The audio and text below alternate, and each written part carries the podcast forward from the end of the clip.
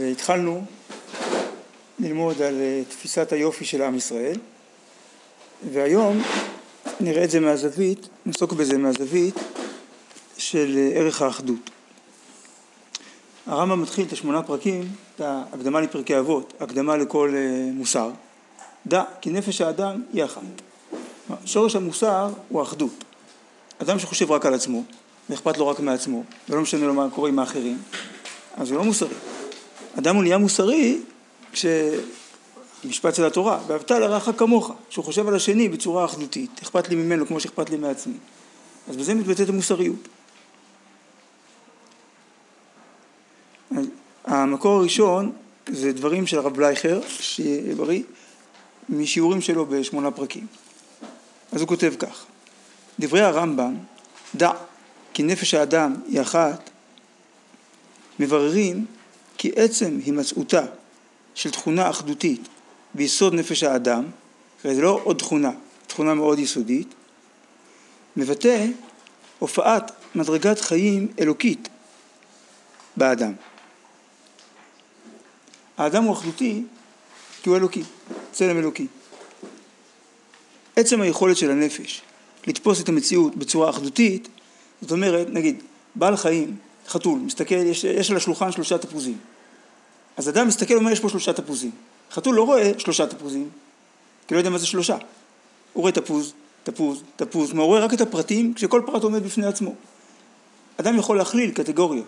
יש פה דומם, יש פה צומח, ובסוף יש פה פרטים, יש פה, לאט לאט התפיסה נהיית יותר ויותר פנימית. ויותר ויותר אחדותית. אז עצם היכולת של הנפש לתפוס את פרטי המציאות בצורה אחדותית הוא המאפשר לאדם להשתייך אל עולם אחדותי, לחבר את כל פרטי המציאות וכוחותיה אל מקור אחד, אל אמת אחת. תכונת האחדות מאפשרת לחשוף את האמת האחת והשלמה שביסוד כל הפרטים. הרי אדם לא יכול לזהות דברים אם הם לא נמצאים בתוכו. מה שאדם רואה בחוץ זה רק מה שקיים אצלו בפנים. אז אולי הייתה באדם היכולת לקלוט אחדות, הוא לא היה קולט את האחדות של המציאות. אבל מתוך זה שנפש האדם היא אחת, שהיא מתבטאת גם בנפש הזן וכל מה שיש גם בבעלי חיים, אבל היא מכלול אחד שלם, הוליסטי, שמתבטא בכל מיני גוונים שכולם אחד, אז הוא גם קולט שהמציאות היא כזאת. מבשרי יחזה אלוקה.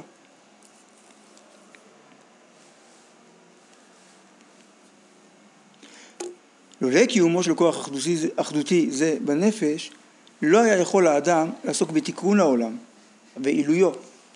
למה? כי האדם לא היה מסוגל לקלוט ולהבין כיצד הפרטים הרבים, שלפעמים אף סותרים זה את זה, שייכים לאמת אלוקית אחת.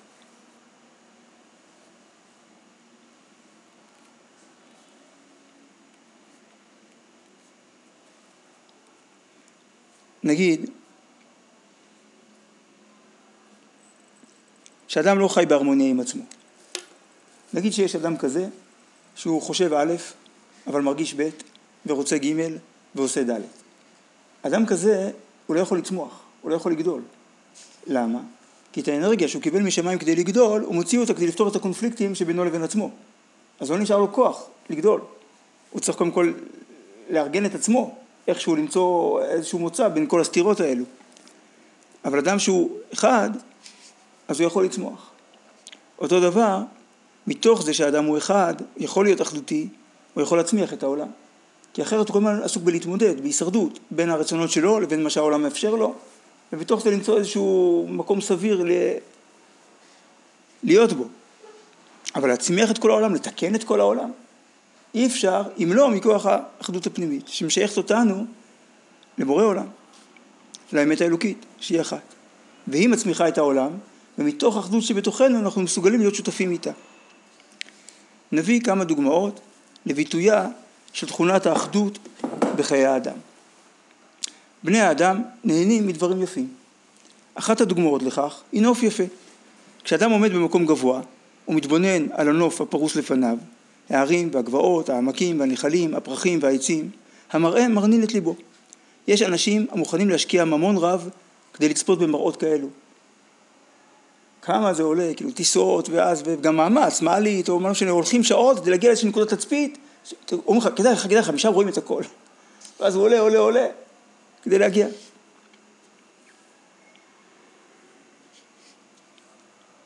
יש אנשים, כן, לעומת זאת, כאשר האדם יורד מנקודת התצפית אל הקרקע שבצפה, הוא פוגש את האבנים, העצים והפרחים שראה מלמעלה, אין הוא מתרגש כל כך.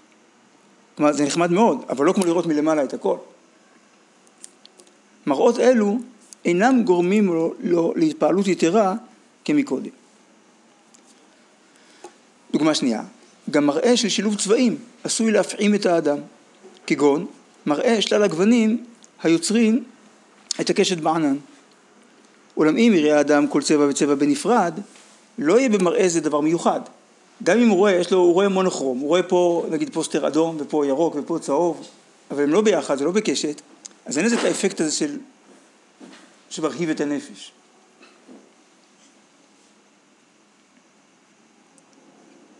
גם מראה פרחים צבעוניים השזורים יחדיו עשוי לרגש את האדם ולשמחו. לעומת זאת, אם האדם רואה כל פרח ופרח בפני עצמו, אף שיהיו אלו אותם פרחים בדיוק, לא יתפעל כל כך ממראם כממראה הזר. נכון? כי הביחד, השילוב, זה מה שעושה את היופי.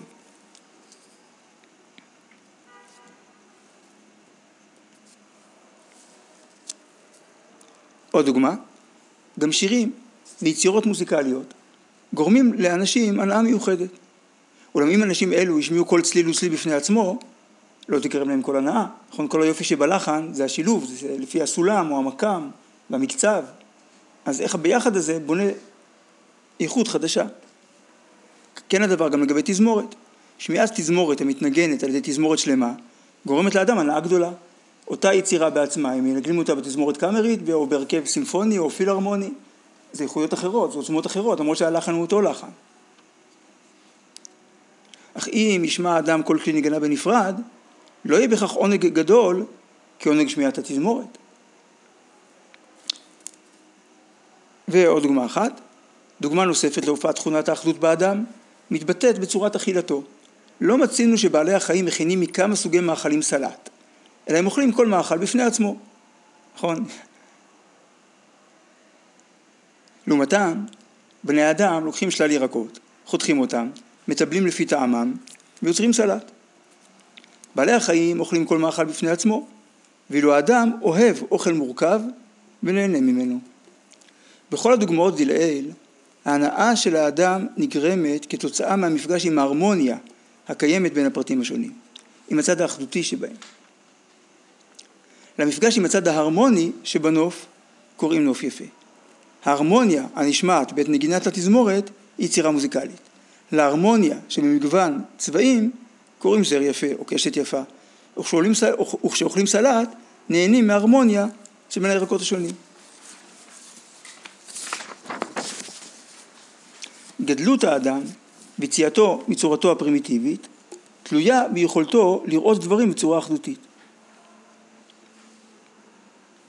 אמרנו, הרמה ההישרדותית היא רואה כל דבר, חובה כל דבר בפני עצמו. כדי לראות אחדות צריך להיות באיזשהו מרחב, שמסתכל, סוקר דברים ממקום ש, שמבטא את האחדות הפנימית. איך בן אדם יכול להיות את האחדות של עצמו? מה?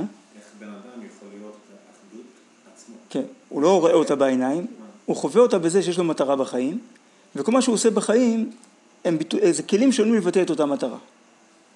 אדם יודע שיש לו ייעוד. אם אדם יודע שיש לו ייעוד, אם אדם זוכה לזה, אז בשביל זה הוא חושב, בשביל זה הוא מרגיש, בשביל זה הוא רוצה, בשביל זה הוא עושה. אז הוא חי בהרמוניה. אם אדם לא יודע שיש לו ייעוד, או הוא לא יודע מה הייעוד שלו, אז הוא מנסה, פה ושם, ואז כל מה שהוא קורא בחיים, גם אם הוא אוסף כל מיני דברים, זה אוסף של פרטים, שלא מתלכד להרמוניה. ואז הוא באמת מותש, ויש לו הרבה פחות שמחת חיים. הוא לא מרגיש באמת שהוא יוצר, כי הוא חוטף פה ושם.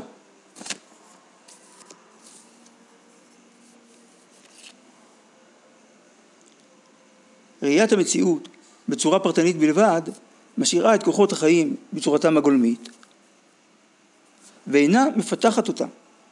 ואילו ראיית ההרמוניה והאחדות הקיימות בין פרטי החיים מעניקה לחיים עוצמה חדשה וגדלות שלא הייתה בהם קודם לכן.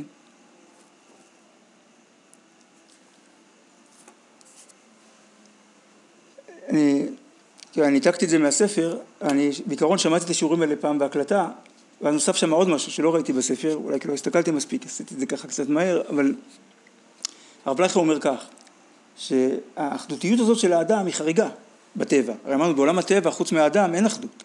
אז כשאדם מתבונן בטבע הוא רואה הרבה פרטים, ואז כשהוא רואה משהו הרמוני זה מהדהד לו את האחדותיות שבו.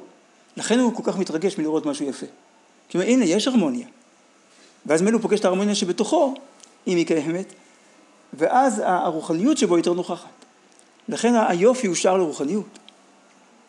כי הוא מתחיל להפגיש אותנו עם האחדות ברובד הטבעי. זה כמו תשובה טבעית אצל הרב קוק, שהיא הכי בסיסית, אבל היא ישר להכל. עצם זה שהטבע רוצה לחזור בתשובה. אז ככה גם היופי הוא בסיס טבעי לאחדותיות הפנימית, שהיא השורש הפנימי. וזה נכון לא רק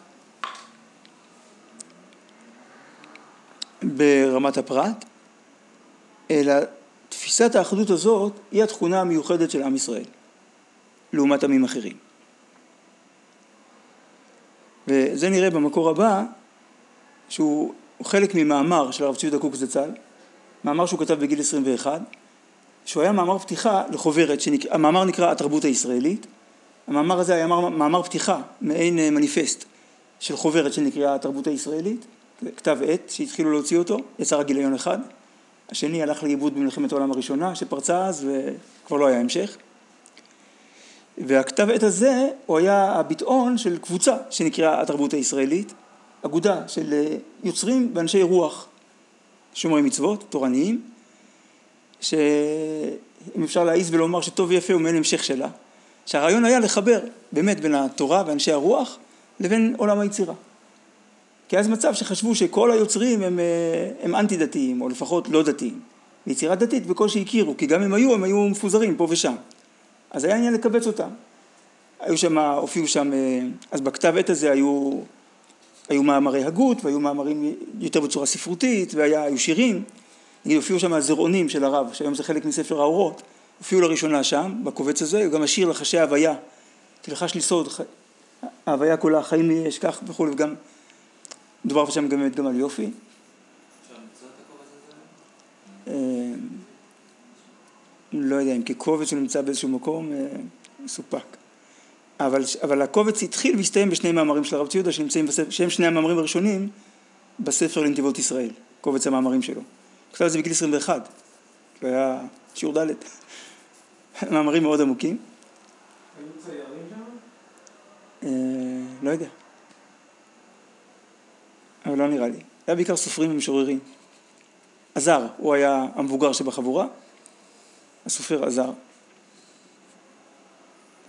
שהוא חזר בתשובה דרך הרב. טוב, אז כותב הרב ציודה כך, זה הכלל.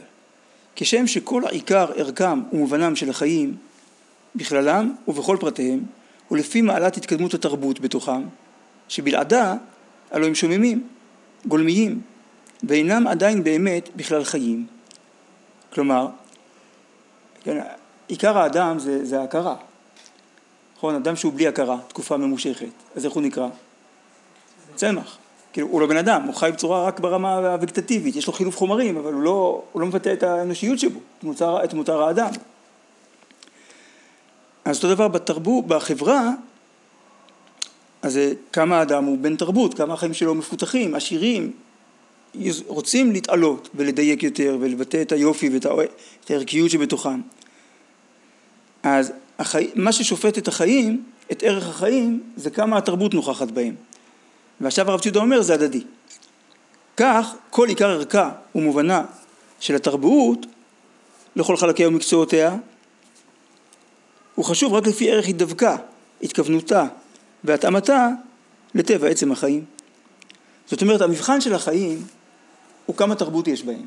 המבחן של התרבות הוא האם זו תרבות שנוגעת לחיים, לחיים האמיתיים של האדם או של החברה, או שזה סתם אוסף בליל של, של תובנות, יצירות ש, שמנחיתים על האנשים וזה לא באמת מתאים להם.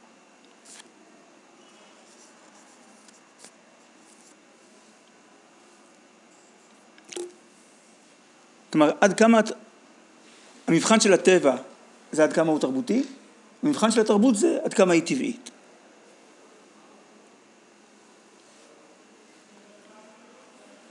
הטבע היסודי של החיים, כל ההדגשות במקור, מתמלא ומקבל את שלמות צורתו על ידי ריבוי הגוונים והפרטים השונים, המשתנים והחולפים, שהתרבות מעשירה ומשכללת אותו בהם.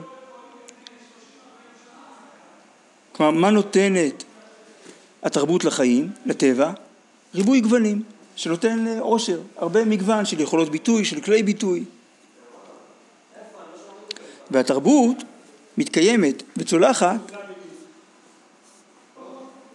במה שבכל, כלומר בתוך כל רוב עושר שינויי הגוונים בחליפות הצורות אשר לה, היא קשורה אל היסוד האחד, הטבעי, הפנימי, הקיים בכל השינויים והחליפות האלה. כלומר ככל שהתרבות מתאימה לעם, אז, אז זה מסתדר. אבל אם מנסים להנחית על עם תרבות שלא מתאימה לו, לא עובד. זה, הוא דוחה את זה, כמו, ש, כמו שהמערכת החיסונית דוחה גוף זר. לא, לא מתאים.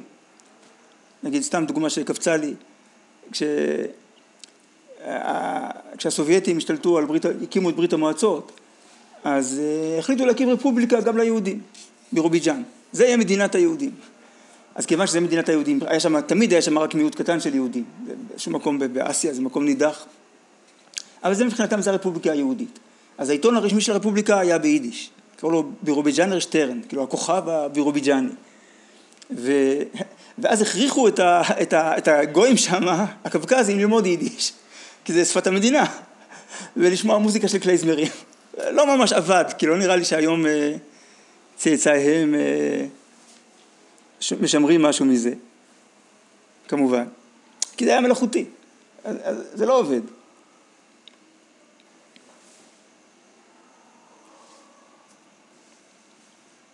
אז המבחן של התרבות זה כמה היא מתאימה לטבע, אל אותו יסוד פנימי שהוא, שהוא תמיד נשאר, כי התרבות, היצירה היא דינמית, אז מילה היא גם מתחלפת, יש ביצירה משהו שמבקש, חידוש, כי אם זה כל הזמן אותו דבר זה לא, לא מבטא את הדינמיות שבחיים, כלומר התרבות היא שייכת לחיי שעה, והמבחן של חיי שעה תמיד הוא כמה הם קשורים לחיי עולם, אפילו התפילה שהיא חיי שעה, אז מסיר אוזנו משמוע תורה, שזה חיי עולם, גם תפילתו תועבה, כי אם הזמן לא מחובר אל הנצח, אם הארעיות לא מחוברת לקביעות, אז זה סתם בלאגן, זה סתם אוסף פרטים שמתמסמס והולך. מצד שני, אם היסוד הקבוע לא מסוגל להופיע בצורות, בכלים חדשים, אז הוא נהיה כבר קיבעון וקיפאון והוא הוא, הוא לא חי. כי חיות זה אומר התחדשות.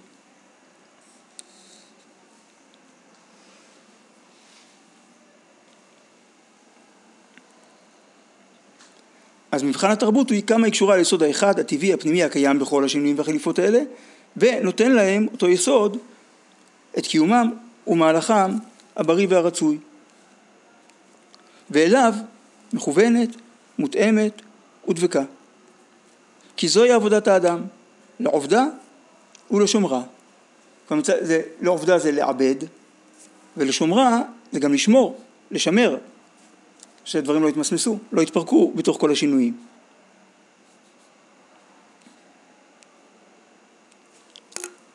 ברוך אתה אדוני אלוהינו מלך העולם שהכל נהיה בדורו.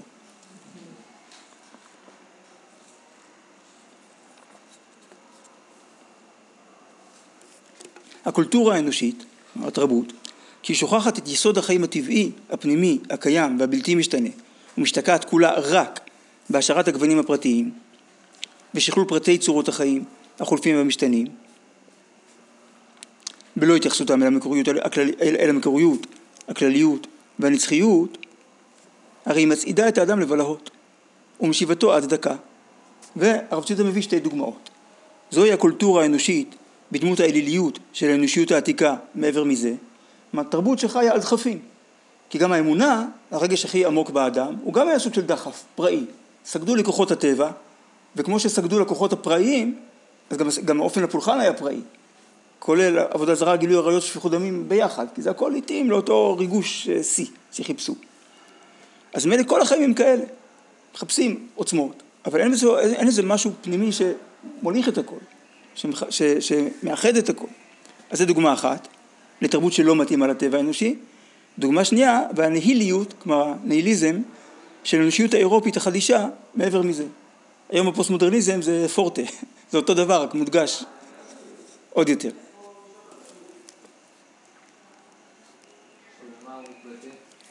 בכלום. אין שום כיוון. כל דבר, כל אחד בנרטיב שלו, כל אחד באמת שלו, כל אחד במוסר שלו, כל אחד ביצירה שלו, אין גבוה ונמוך, כי מי קובע? זה רק אה, סתם אה, התנשאות ולהגיד שיש פה גבוה ונמוך. אז אין הבדל בין יצירה עמוקה ליצירה שטחית או לפולקלור, הכל ראוי להיות מוצג. אז, אה, אז הכל מתפרק. אומר רב ציודה, דין זה הלא נוהג בכל עם, ועל אחת כמה וכמה בישראל. כלומר, זה נכון לכל עם שאם, אין, שאם התרבות, כלומר עושר השינויים והגוונים והפרטים לא מתאים, לא מכוון כלפי היסוד הפנימי, אז זה מתפרק, זה, לא, זה, זה מקלקל גם את האנושות וגם את התרבות, זה לא, לא, לא זה ולא זה. לא כל שכן בעם ישראל. למה דווקא בישראל? זה, זה הכי מיוחד. שהרי, שהרי בזהו עיקר מהותה המיוחדת ומובדלת של תרבות ישראל, עם תורת האחדות שלה. הרי זה היה החידוש של אברהם אבינו. העמים האלילים סגדו לכוחות הטבע. כוחות הטבע הם גם סותרים, חום וקור, קיץ וחורף, תחייה ומשיכה, בניין והרס, הכל יש בטבע. אז באמת במיתולוגיות של העמים גם יש התכתשויות בין האלים, הם גם רבים אחד עם השני, נגיד אל היום ואל הלילה, אז הם רבים, מי ישלוט? אז בחורף אל הלילה שולט, ואז אה, בקיץ אל, אל, אל האור מושך לו בזנב, והאור היום יותר ארוך, וכל מיני סיפורים כאלה של, שמבטאים את, את הדיסהרמוניה, את הקונפליקט התמידי שאדם חווה במציאות, כשהוא חווה רק את הטבע. בא אברהם אבינו ואומר שכל כוחות הטבע הם שליחים שונים של השם אחד, שברא את כל העולם בטובו. וממילא עולם חסד ייבנה, לא פראות של שתלטנות של כוחות חלקיים שמתקדשים אחד עם השני כל הזמן במלחמת עד, אלא טוב אלוקי כללי, שזה אדרבה, זה העושר וזה הגדולה שמתבטא בהמון גוונים.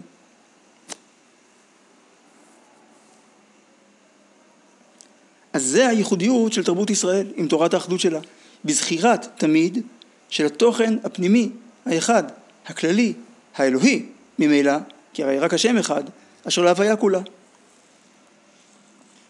הממלא וחולל את כולה עם כל פרטי החילוקים והמעקשים, החליפות והתמורות שבה. שכולם מובלעים בכלליותו ומגלים את עומק רוממותו ובשימת דרכי החיים כולם ואורחותיהם על פיהו. מה זה שימת? תראו בהערה אחת. אומרת הגמרא, אמר רבי יהושע בן לוי, כל השם אורחותיו בעולם הזה, מה זה שם? מלשון אה, שומה, כמו שומת בית דין, שמיים מקרקעין. כלומר זה לברר את הערך. עכשיו כדי לברר את הערך של משהו פרטני צריך שתהיה איזושהי סקאלה, נכון? אחרת לפי מה אתה קובע את, ה, את הערך. אז מי ששם אורחותיו בעולם הזה, זוכה ורואה בישועתו של הקדוש ברוך הוא. לא כתוב יזכה ויראה לעתיד לבוא, אלא כבר עכשיו הוא רואה את ישועתו של הקדוש ברוך הוא.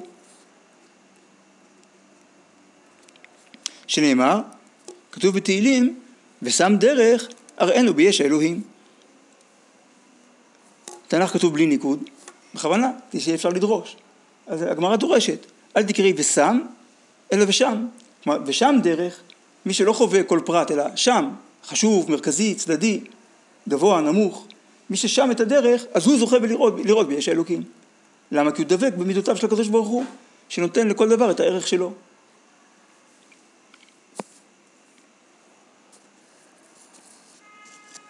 אז מה, אצל הגויים אין כזה דבר? אין בהם איזה כמיהה פנימית. אדרבה, דווקא יש מיתולוגיות, ראיתי את זה לפחות בשני שני סיפורים של, של עמים. בראשית היה אחד הקדמון שאנחנו לא יודעים עליו כלום. אבל זהו, מפה, והוא, איכשהו ממנו יצא זה שהתחתן עם זאת, ו- ו- ויצא ממנו זה, והוא רצח את זה, ונאף עם זאת, עד שבסוף יצא כל האלים המוכרים לנו. אבל בראשית היה אחד, מתחיל באיזשהו משהו כזה סתום, שהם גם יודעים את זה, באיזשהו מקום. אז מה ההבדל? אומר רב ציודה, ידוע גם לתורות התרבות האחרות של האנושיות, כי יש הרבה, למעלה ולמטה, לפני לידת האדם ואחרי מותו, כלומר יש עולם פנימי, רוחני, נשגב, אלוקי, עילאי, כי גדולה ההוויה עד אין חקר ותכלית. ההכרה כי יש תוכן פנימי גדול, כללי, לחיים, להוויה, כי יש אל אחד עליון ונשגב, ישנה במעמק רוחם של הגויים מהם גם הם. מעמק רוחם הכוונה ב- בלא מודע. אבל הם לא זכרוהו ולא דבקו בו ולא שמו את דרכי חיי האדם על פיהו. זה ההבדל. שהם לא יכלו לתרגם את התפיסה, את ההכרה הפנימית הזאת, הבסיסית, לדרכי חיים, איך חיים חיים אחדותיים, בחקלאות, בזוגיות, בחברה, זה לא היה להם, את הכלים האלה. בכל משך החיים דבק האדם על פיהן רק באיזה חלק ופרט מהחיים וההוויה, באיזה כוח מיוחד, פרטני, מהכוחות הכלליים השונים של ההוויה, או בפרטיות של זרם חייו האישי המיוחד, מה קורה איתי, מה עובר עליי, ושכח את המהלך הכללי, האלוקי, של כל, של כל החיים וההוויה. כלומר לזכור שהכל זה פרטים מסיפור אחד גדול שמוליך את כל המציאות לתיקון השלם. עם כל כוחותיהם, פרטיהם וחלקיהם. שכחי אלוקים היו הגויים ההם, זה הגדרה. כל גויים, שכחי אלוקים. לעומת זאת עם ישראל, ואתם הדבקים בהשם אלוקיכם, חיים כולכם היום. שזה, אפשר לקרוא את זה בתור הגדרה. ואתם, מי זה אתם? הדבקים בהשם אלוקיכם. כלומר, עם ישראל הוא קודם כל תכונה, דבקות. התכונה הזאת מופיעה בעולם בצורת עם. אבל בסיס התכונה שלנו, התכונה הלאומית היא הדבקות. מה זה אומר דבקות בפועל? זכירה. כי במה מה האדם זוכר מתוך כל הפרטים? הרי אי אפשר לזכור את כל הפרטים שאנחנו חווים וקולטים ונפגשים איתם בכל המציאות, נכון? מה האדם זוכר? מה שמעניין אותו, מה שהוא מרגיש ששייך אליו. כלומר, מה שהוא דבק בו. אז עם של דבקות הוא, הוא עם זוכר. לעומת הגויים שכחי אלוקים, כי מתי שוכחים, נגיד, אם, אה, נגיד, אם, אם יגידו לאדם עשרה מספרים, שאין ביניהם, עשר ספרות, כן, שאין ביניהם קשר, כן, חמש עשרה, שלושים ושבע, שתיים, אז יהיה מאוד קשה להחזיק ראש עשרה מספרים, נכון? כשאין ביניהם קשר. אבל אומרים לו, עכשיו אומרים לו עשרה, מספר, עשרה מספרים, שתיים, ארבע, שש, שמונה, עשר, שתים עשרה, זה הוא יזכור, נכון? כי יש פה קשר, הדברים מתחברים. אז ככה, כש, כשיש חיבור פנימי, אז באמת, אז זוכרים, כי לכל יש פשר, לכל יש משמעות, הכל הוא חלק ממכלול שלם גדול, שעכשיו אני מבטא בחיים שלי, מממש חלק מתוך כלל.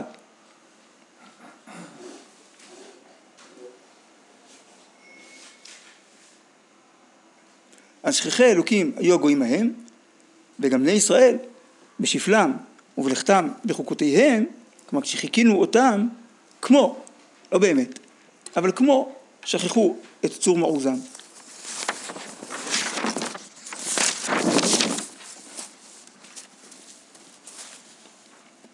עכשיו פה חשוב להדגיש שאחדות היא לא טשטוש. זה לא להגיד, כן, הכל אחד, ויש גם פילוסופיות כאלה בעולם, אבל זה, זה, זה התכחשות למציאות. אומר רב ציודה, והשקפת האחדות של התרבות הישראלית, גם היא לא כפרה בהמון הריבועים והסתירות אשר בהוויה. אנחנו יודעים שיש סתירות, יודעים שיש המון המון פרטים. ולא העלימה את עיניה מהם. לא טחו עיניה מראות את כל הטבע, עם כל העובר והחולף שבו, עם כל המשתנה, המתחדש והמתהווה בו, עם כל ההתרוצצות והמלחמה התדירית שבם. אז כן, יש, סתירות בפועל, בהתנהלות של המציאות. יש דברים שנבנים ומתפרקים. ולא נעלם ממנה, מתוך כך, ערכם הרב של כוחות הטבע השונים. כוחות הגבורה, כוחות היופי, כוחות המוסר וכולי, אלא שבכל זאת, כלומר בתוך, בית של בתוך, בתוך כל אלה, אלו ידעה והורתה השם אלוקינו, השם אחד. אחרי זה זה מתפרט לשם, כבוד, מלכותו, אחרי זה מתפרט בחיים, לפשיטך בביתך, ולכתך בדרך, ושורבך ובקומך, המון פרטים, המון גוונים, אבל כולם הם, הם התפרטויות, סעיפים, ענפים של השם אחד. כלומר, אותה אחדות יודעת להופיע בהרבה גוונים. זה סימן שהיא אחדות מלאה, לא חלקיות. כן, השם אחד, הכוונה לא אחד ולא הרבה, אלא השם אחד, הכוונה הוא הכל. הוא, אלוקינו, אין עוד. אמת מלכנו, אפס זולתו. וגם בהיסטוריה. אתה הוא עד שלא נברא העולם, אתה הוא מי שנברא העולם. אתה הוא בעולם הזה ואתה בעולם הבא. אמנם כן, רואים, רואים אנו בכל מלוא רוחב ההוויה פרטים רבים חלקים שונים, מעוטי ימים וחלושי כוח, מלאי קרעים וקטעים, פירודים וניגודים, ואין שלום ונחת. והחזיונות השונים והמשונים של כל אלה, יש שיצערו ויכאיבו את הרגשותינו, כלומר חווים במציאות באמת גם כאב, כשרואים נגיד את ההתפרקות, וכשרואים את הדיסהרמוניה שבין דברים, את המלחמות. ויש שעירבון, עונג, וחב... עונג וחדווה, כשרואים פריחה, כשרואים חיבור, אז זה משמח, זה מחיה, זה משיב נפש. טוב, אז יש כאלה ויש כאלה.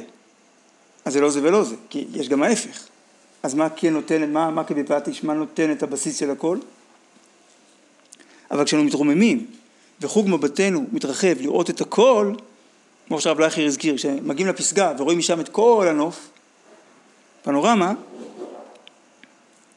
את, שמה זה אומר, מה זה הכל? את הקיים והמנצח והמתמיד בכל השינויים והפירודים, הריבוי, הריבויים והסתירות האלה, את התוכן הפנימי של כל זה, את נשמ... או, הנה זה, את נשמת החיים. הרי אותה נשמה מופיעה בכל האיברים. אז האיברים הם שונים, יש להם גם תפקידים שונים, אבל כולם הם איברים של אותה נשמה. כל אחד בתפקיד שלו.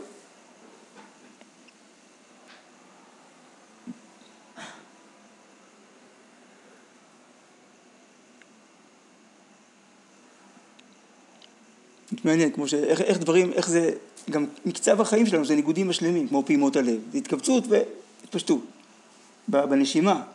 אז כשאדם שואף אוויר, אז פועלת המערכת הסימפתטית, שהיא המערכת של הלחץ, של הערנות, של הדריכות. וכשאדם נושף, אז זה מערכת הפרסימפתטית של הרגיעה והאיזון. אז כל הזמן אדם עובר חליפות, ככה כל הזמן, כמו גאות ושפל, כמו מחזוריות שיש בהמון תחומים בחיים ובטבע. שזה, לא, שזה נראה כאילו סותר, זה הפוך מזה, ובאמת זה משלים. רק בגלל התנועתיות הזאת הכאילו סותרת, יש חיים. טוב, באמת, ככל שהמדע יותר מתקדם, יותר מגיעים לאחדות.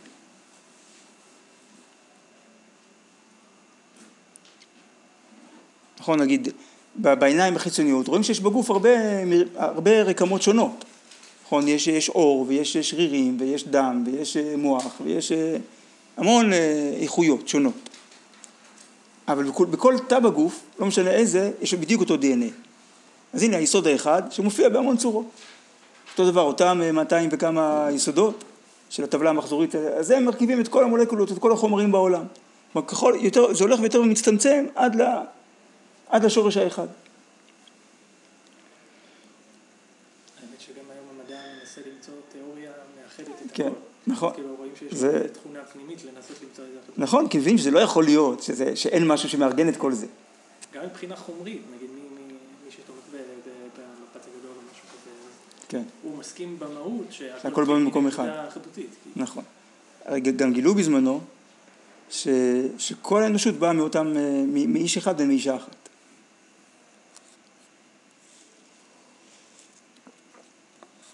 שאין כמה אבות קדמונים.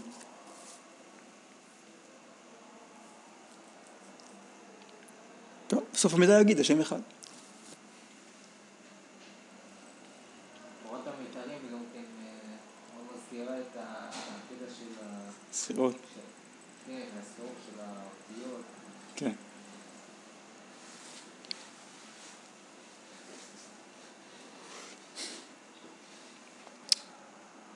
אז מה זה אומר המפגש הזה עם נשמת החיים, הנשמה הטהורה? כלומר, טהורה, טהרה זה חיבור למקור. המים שמטהרים נקראים מים חיים, כלומר שמחוברים למקור, שהם לא שאובים, שהם לא בכלים.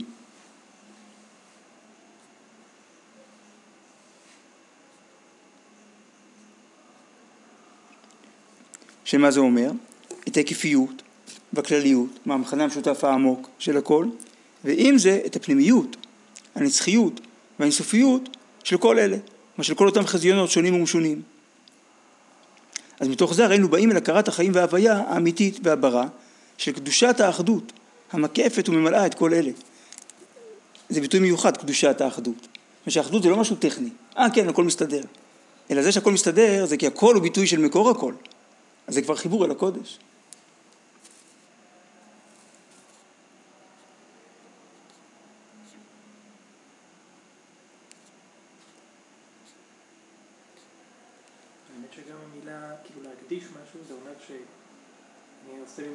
לייחד אותו. נכון, לייחד אותו לזה ולא לאחרים. כן.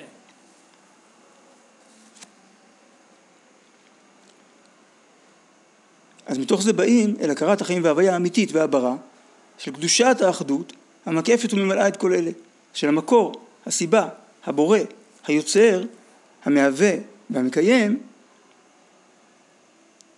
טוב, כמו שאתם רואים יש פה הרבה מה להעריך בכל כל משפט פה מאוד עשיר בביטויים שהם לא סתם, זה לא לתפארת המליצה, כל ביטוי מאוד מדויק, רק זמננו לא בידינו. המהווה והמקיים והמנהיג, והמנהיג האחד של כל הוויית הטבע וההיסטוריה הזאת. כלומר גם הטבע של העולם וגם ההיסטוריה של תהליך הזמנים, עולם שנה, אז יש נפש.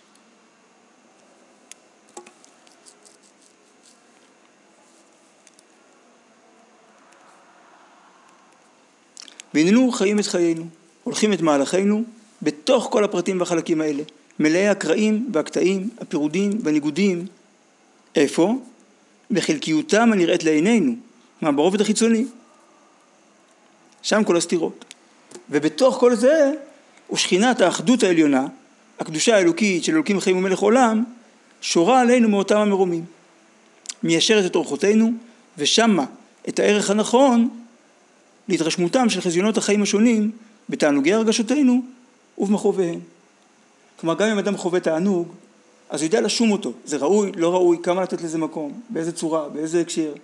ואם אדם חווה משהו מכאיב, משהו מצער, משהו מטלטל, אז אם אדם אין לו את התוכן הפנימי, את החיבור לאמונה, לאלוקים חיים ומלך עולם, אז באמת אפשר להתפרק מזה. כי זה מפחיד, זה מאיים, זה, זה שונה, זה זר, זה לא כמו שתכננתי, אז החיים שלי עכשיו מתפרקים. אבל אם אדם זוכר שהקדוש מנהיג את כל החיים שלו עם כל הפרטים, והכל חלק מסיפור אחד ארוך, שכל פעם מתגלה פרק שלו, אבל כל ביחד משתלב ליצירה שלמה. אז אנחנו זוכים להשראת שכינה, בכל מה שאנחנו עושים. מילא סייעתא דשמיא, בכל פרט. כי כל פרט הוא עוד נקודת קצה שבה מתגלה האחדות האלוקית, שאנחנו דבקים בה, בתוך הכל. שאלה אם השם לא כאילו יאתגר גם את ה- את ההכרה הזאת. כל הזמן אה, הרי אנחנו פה פעם מאותגרים. זה העולם הזה, בשביל זה אנחנו פה. לא מדרגות, מדרגות מדרגות. יש מדרגות בהכרה, כמו שיש מדרגות באחדות. נכון, זה, השפת אמת גם אומר את זה. שהשם אחד, הכוונה לא אחד ולא שניים, אלא, או לא הרבה, אלא אחדות. הוא אומר, יש בזה, הוא אומר, יש, יש אלפים ורבבות מדרגות בהכרת האחדות הזאת. וזה תלוי בטהרת הנפש של האדם. כי, כי כמו שאמרנו, מה? אז מה באמת? או שבן אדם יותר מוכן, כן. יאתגרו אותו. כל אחד בכל שלב בחיים מאתגרים אותו. ככל שאדם מתעלה, אז גם האתגרים שלו הם יותר זכים, הם יותר פנימיים, יותר עליונים. לדעת שיש גם לפני ולפנים. זה לא אותם אתגרים בכל מדרגה. מה? אבל הוא גם יותר אה, מוכשר להם, כמובן, כי הוא לא בא בטרוניה בריאותיו. הוא שמח בהם. טוב, מי לנו גדול מאברהם אבינו? עם כל הניסיונות. וכשאנו דבקים בהשם אלוקינו, בתורת השם אשר בפינו ובלבבנו ובמעשינו המיוחדים לה, כמו שזה דיבור, מחשבה ומעשה, שלושת לבושי הנפש, המיוחדים לה, לתורה, בפיך ובלבבך לעשותו, בכל מלוא חיינו, האישיים והציבוריים והלאומיים, חיים אנו כולנו היום. כלומר, אתם, כשאתם דבקים, אז אתם חיים.